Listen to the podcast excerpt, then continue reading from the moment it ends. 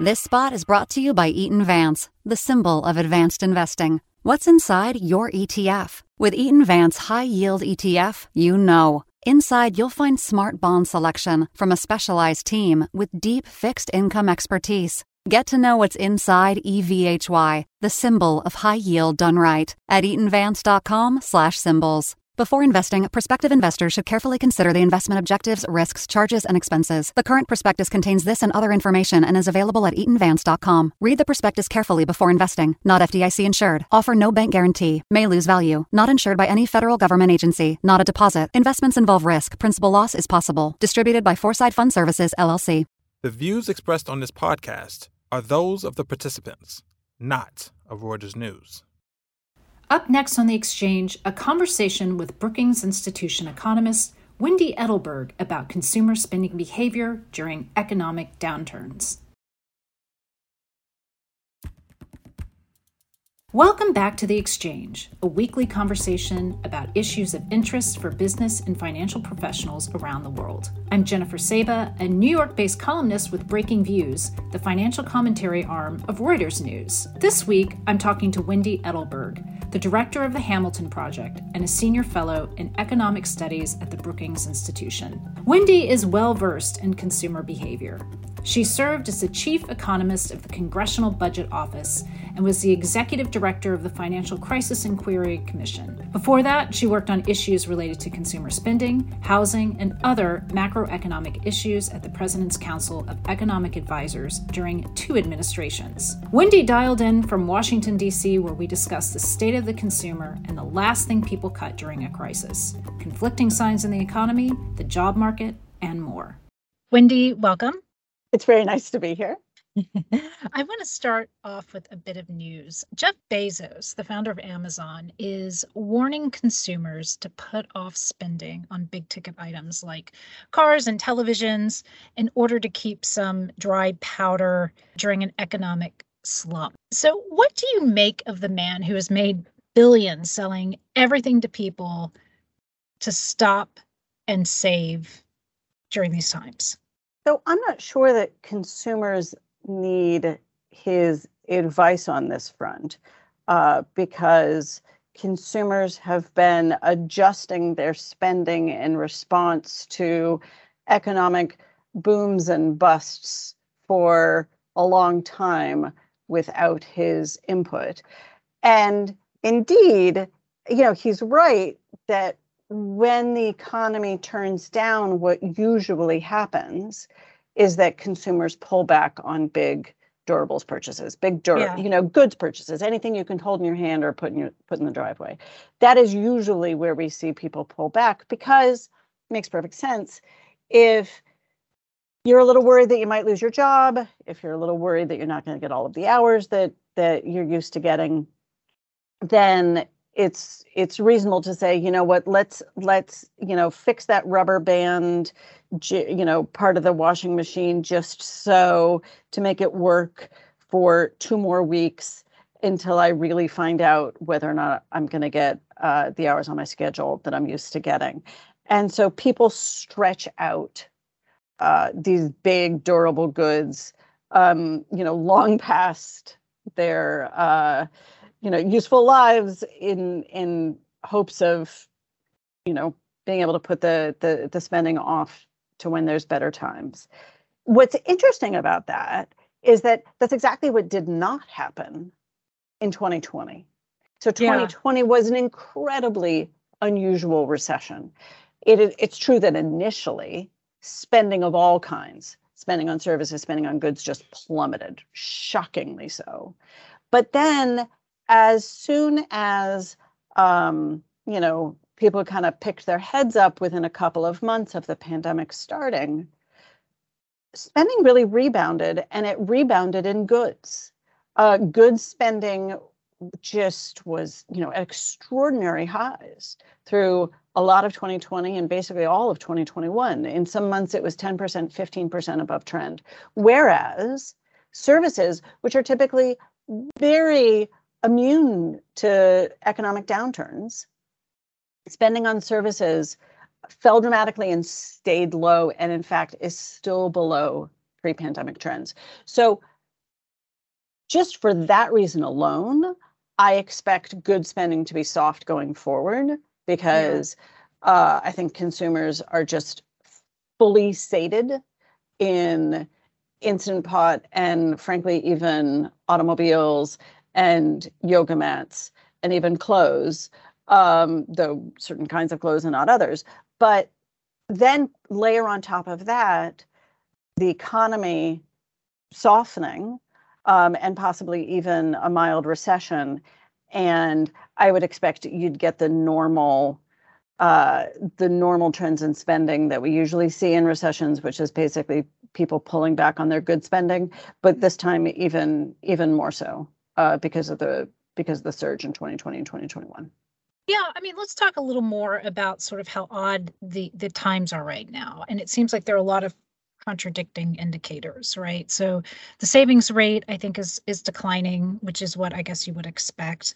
But I, I've seen estimates where people still have excess savings and i think it was somewhere in the ballpark of 1.7 trillion right so you have like bank accounts that have a lot of money in it but they're not you know people aren't actively putting more money into it right? But then we have high high inflation. So i mean like uh, can you talk about the unique aspect of kind of where we're living right now and kind of how that translates into i mean what you're saying is like pulling back on the good on goods eh, because people were sated but can you can you kind of draw that out a little more in terms of like you know you know what does that mean in this time household balance sheets are remarkably strong. I say remarkably given the crazy economic circumstances that we've all just lived through over the past couple of years. And that is in large part because of the the great good that fiscal support has done. Uh, so household balance sheets are uh, you know were were um, improved by all of the fiscal support. But I think actually it pales in comparison to the increases in household wealth from what happened to house prices and what happened to the stock market. So, all told, uh, households in aggregate are much, much wealthier now than they were in 2019.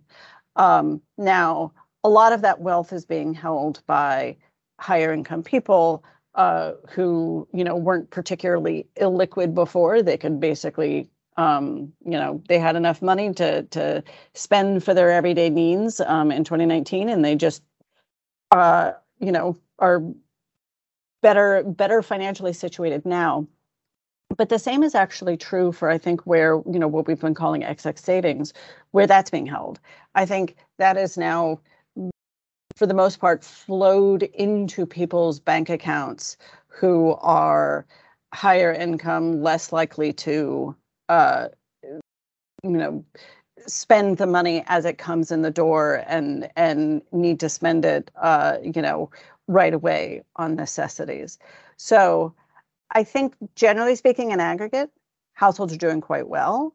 Um, you know, one one place that we can see this is that delinquency rates on credit card uh, balances are at historical lows, mm-hmm. which is which is, you know, it's it's just a testament to to how successful the fiscal policy was uh, over the past few years, and um, it it makes me more optimistic about how, at least in aggregate, households are going to be able to uh, absorb the economic changes that are coming over the next few quarters.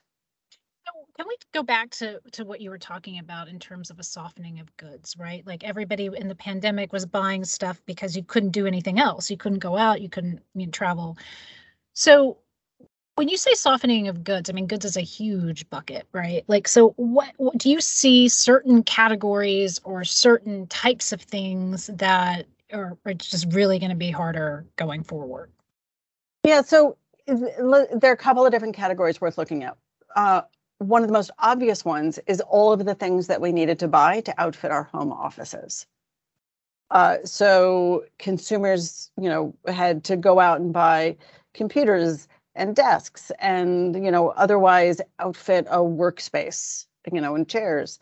Um, a lot of those purchases are now, of course, behind us. So uh, that's a place where I expect less spending going forward despite the fact that we had the enormous supply constraints in the production of automobiles and you know getting automobiles onto lots in real terms like for the amount of real automobile real automobiles that we bought actually for consumers went way up.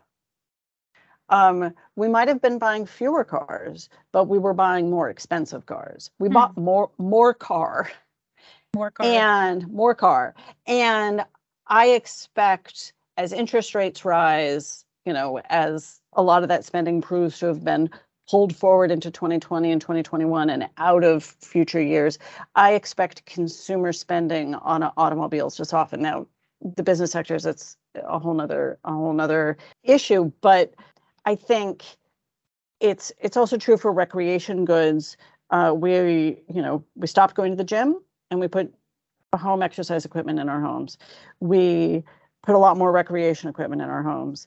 Um, and these are the kinds of spending that I think, I mean, I see it in the data. We are doing less of it now. It's necessary because we were we were demanding goods well in excess of what our economy was was able to supply. Um, I mean, I think even without the pandemic, we would have seen a big run up in prices in the goods sector. It was like we were expecting the goods sector to to supply, you know, Christmas level demand day in and day out mm. month after month after month after month. So a softening in the sector is a good thing. And indeed, we are seeing this weakening in demand for goods show up as weaker prices. You know, in the last month's data, we actually saw goods prices outright fall, which is a very good thing for inflation and not unusual. You know, from the year 2000 to 2020, in half the periods, goods prices outright fell uh, goods producers are and good sellers are very used to marking down prices. So this is a place where uh, if if monetary policy has a hope of slowing the economy in a way that slows inflation, this is a sector where I expect to see outright price declines.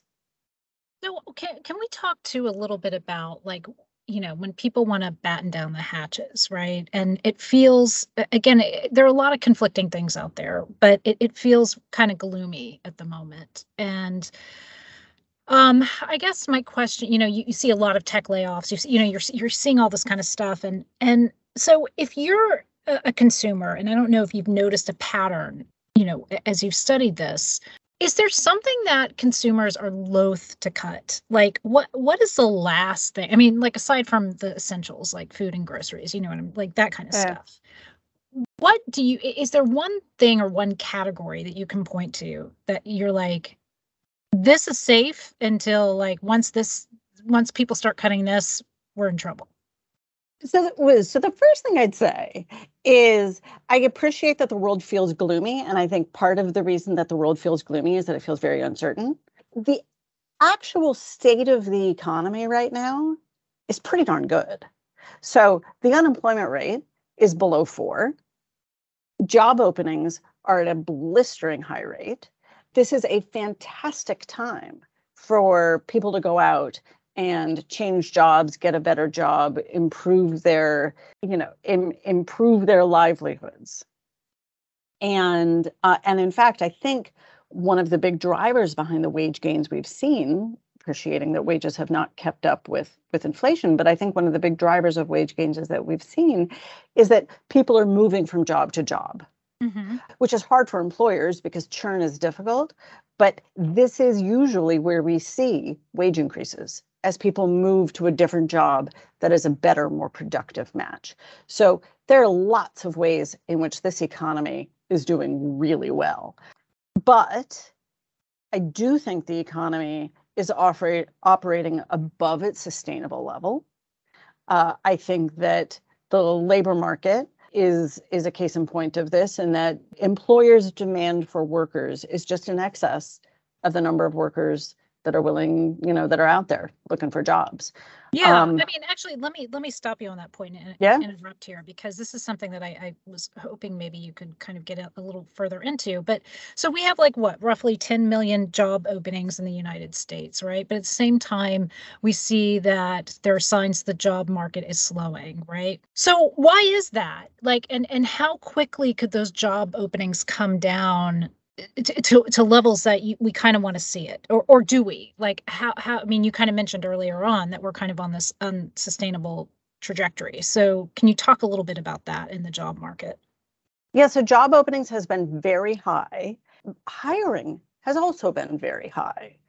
And so perhaps it's not so surprising that job openings has been so high because this is the way that when when firms want to to hire you know millions of people in in, in a given month, they need to have many million more uh, job openings. Uh, so in some ways, the the normal historical relationships have been working. Firms want to hire a lot of people. They need a lot of job openings to do that, and then lo and behold, they are hiring a lot of people. Um, we do, though, have evidence that this rate of hiring can't keep going. It is indeed not sustainable. We can see that in uh, very high quit rates.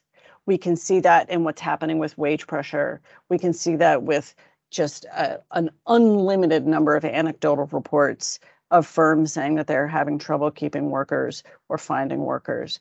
Uh, and the reason for that, I think at a very high level, the reason for that is that Consumer demand recovered to trend. The amount that we all want to spend on goods and services recovered back to trend.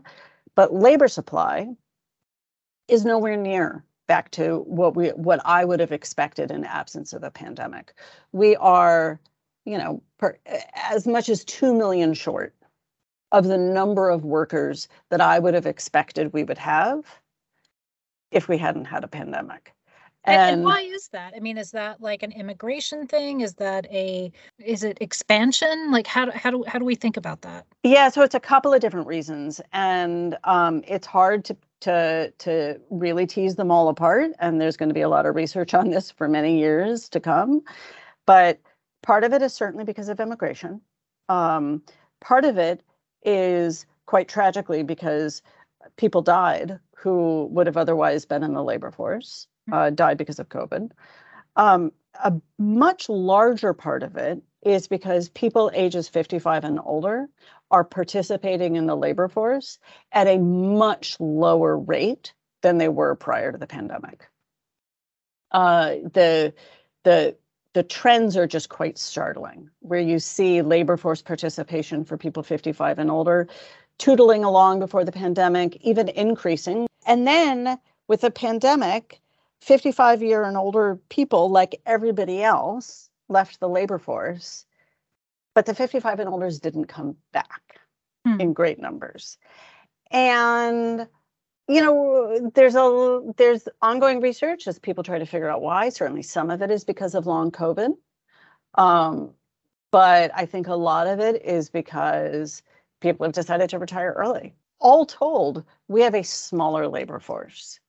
And you can't you can't make as much stuff as people want. You know you can't you can't go back to pre-pandemic trends for demand without going if you haven't gone back to pre-pandemic trends for supply. Hmm. and so just at a very high level we have more labor demand than we are willing to supply. And so the economy simply has to slow uh, to get things back into balance.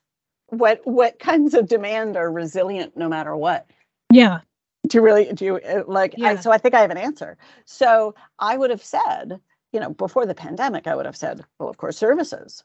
You got to get your hair cut. People always go to the doctor. Um, so you know, the pandemic proved me wrong on that front. It turns out we all can cut our own hair and we all can postpone going to the doctor. So there are a lot fewer categories that I think uh, are, eh, you know, completely immune to uh, economic, you know, constraints or or or you know being buffeted by other kinds of winds. It would seem um, alcohol consumption, I would say, is utterly and completely resilient to no matter what's happening in the economy. Okay, so so, or, so yeah, so that so so no matter what's happening, people, people are drink. always going to buy. Yeah, people are going to drink. People are going to drink. I also want to kind of bring up a point about you know some of the large retailers in the country like Walmart and Target and you've seen a lot of companies that are built to effectively figure out what the consumer is going to do next right because they they they know how to manage their supply chain they know how many goods they need they know how many christmas trees to stock all of that seemed to be completely upended during the pandemic but it it continues to be upended. I mean we're we're still seeing the effects of that. And it's like these are the retailer's job to know this. And and so what has happened? Like where where has the consumer i mean because they, they seem completely just confused by consumer behavior. Yes. You know, in uh, the Walmarts and Targets of the world, and basically anybody who was selling goods to consumers was, you know, caught without inventory in 2020 and in 2021. We all experienced a lot of bare shelves. And if you're, you know, an automobile seller, if you're a Target, if you're a grocery store uh, or an appliance store, and you have customers who want to buy your stuff and you've got bare shelves or bare lots, you're losing money. And uh, I was I was imagining that every every purchaser for every firm in the United States was probably saying to themselves, this will never happen to me again. I will never be caught short of in- inventory again. And uh, lo and behold, inventory to sales ratios are very high right now. I mean, it's not surprising that they didn't time the the pivot of consumer spending perfectly right, uh, and that consumers started to pull back on goods earlier than all of this inventory mm-hmm. management, mm-hmm. you know, predicted that they would. I mean, it's not it's not terribly surprising, but I think firm, you know, these purchasing managers at firms probably are going to have are are have been emotionally affected by inventory shortages uh, in 2020 and 2021. And so right now you're seeing very high inventory to sales ratios. I think it's one of the reasons why you're seeing uh, price declines. It's surely the reason you're seeing price declines. But going forward, even after all of this shakes out, and this is, you know, long in the rearview mirror, my guess is that inventory to sales ratios stay higher for a long time. My guess is that firms are going to be affected by this for a very long time and very reluctant to trust supply chains to get them what they need just in time when they need it. Oh, that's interesting. So you think that they're going to continue to overbuy then versus well not over well, maybe overbuy yeah. is the way to put it. Then then to pull back because it's better to have I mean, actually, this is this is an interesting question. Is it better to have a bunch of inventory that you've got to do something with, or is it better to have nothing? I mean, or to have the demand for the for the products. Do you, do you see what I'm saying? I saying? Mean, uh, so you know, if you have too much, you have to store it. Yeah. You know, and you have to worry that I mean, I'm this is not my area of expertise by any stretch, but if you have too much stuff, you have to figure out how to store it. You have to figure out you know, to whether or not you want to mark it down, whether or not anybody actually even wants to buy this thing anymore. But um, I suspect that feels a lot less painful, just emotionally, than a consumer standing there with his credit card, desperately wanting to buy your good, and you simply not having one to sell. Mm-hmm. Like that, that, you know, and I feel bad for the automobile manufacturers because in the United States, because they didn't have all of the all of the inventory to sell. And now just as supply chains seem to be sort of fixing themselves on that front with semiconductors you know it makes perfect sense. They're jumping up and down saying to the federal reserve no no no don't tighten don't tighten. Keep it going. Keep the excess demand going keep consumers awash in cash because now we have cars to sell them. Um, so you know they kind of they kind of they they missed their moment and they missed a lot of they missed a lot of profits that could have been made. So I, I also want to flip the question that i asked you earlier about what people hang on to like in, in down downturns. Um, what what are the first things that you see that people cut? And, and, may, and this might be an example. I mean, just kind of a, a loose example, hypothetical example, but like people, if their washing machine breaks, um, they will spend the money even though it's it's expensive to fix the washing machine but if their dishwasher breaks they can do without it for a while is there any sort of like like where, where do you see people cutting first cutting thing cutting back on things when when when you know there's an economic slump or when there's concern about household finances so that's that's an interesting question i think some of the most cyclically sensitive uh, areas are purchases of new automobiles. You see that, I mean, it's incredibly sensitive to the business cycle. The second there's a downturn, uh, you generally see new automobile purchases plummet. Hmm. Um, and if you desperately need a, if if if your car breaks down, the first thing you'll try to figure out is if you can repair the car, and the second thing is that you'll figure out is if you can you can buy a, a used car. I mean, when when economic conditions are bad, that's just a place where you can you can save a lot of money in in real time.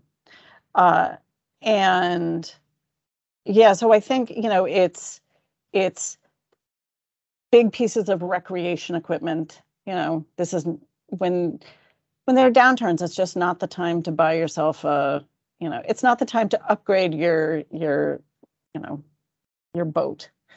Um, so but but but this to just to be clear this is not news to the sellers of these sorts of goods they are well aware that they are selling uh, in a very cyclically sensitive uh, environment.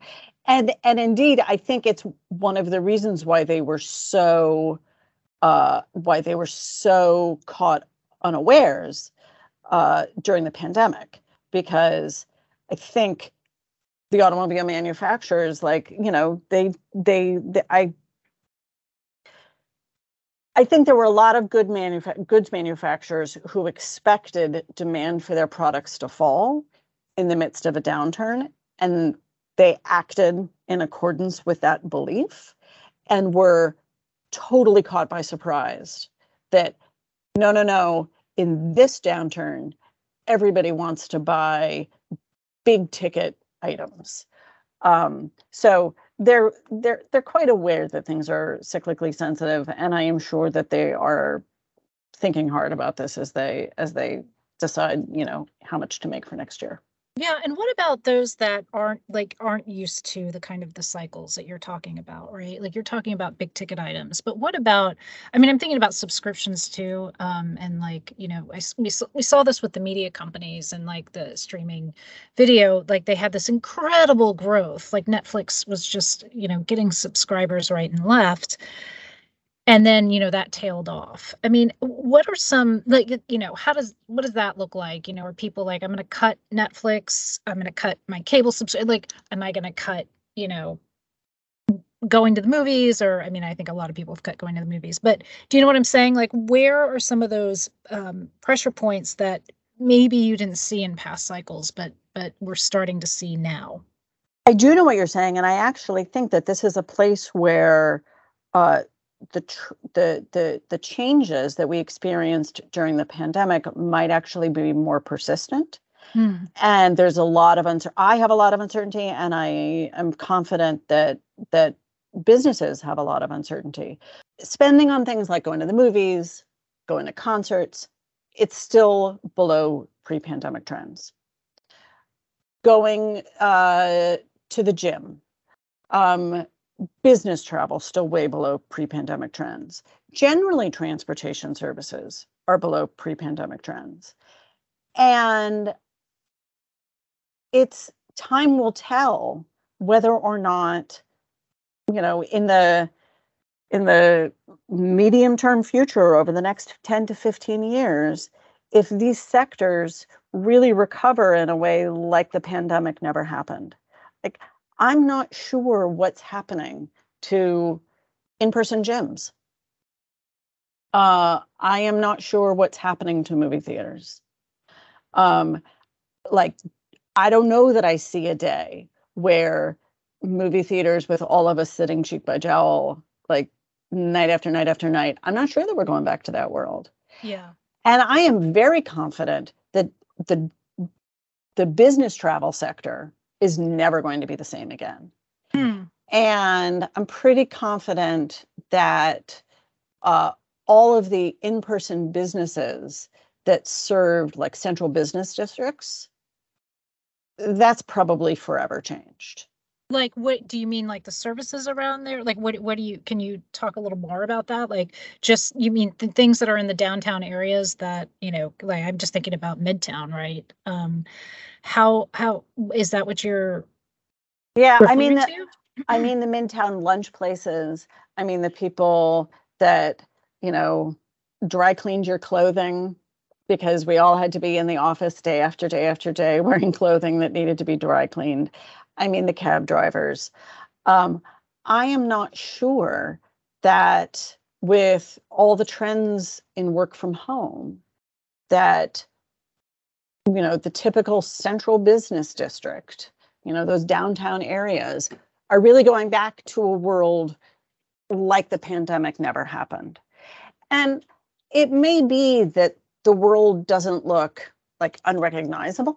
Like if I walk, I'm in Washington, D.C. If I walk around Washington, D.C., downtown Washington, D.C., it kind of looks recognizable. Like it kind of looks the, like the pandemic never happened.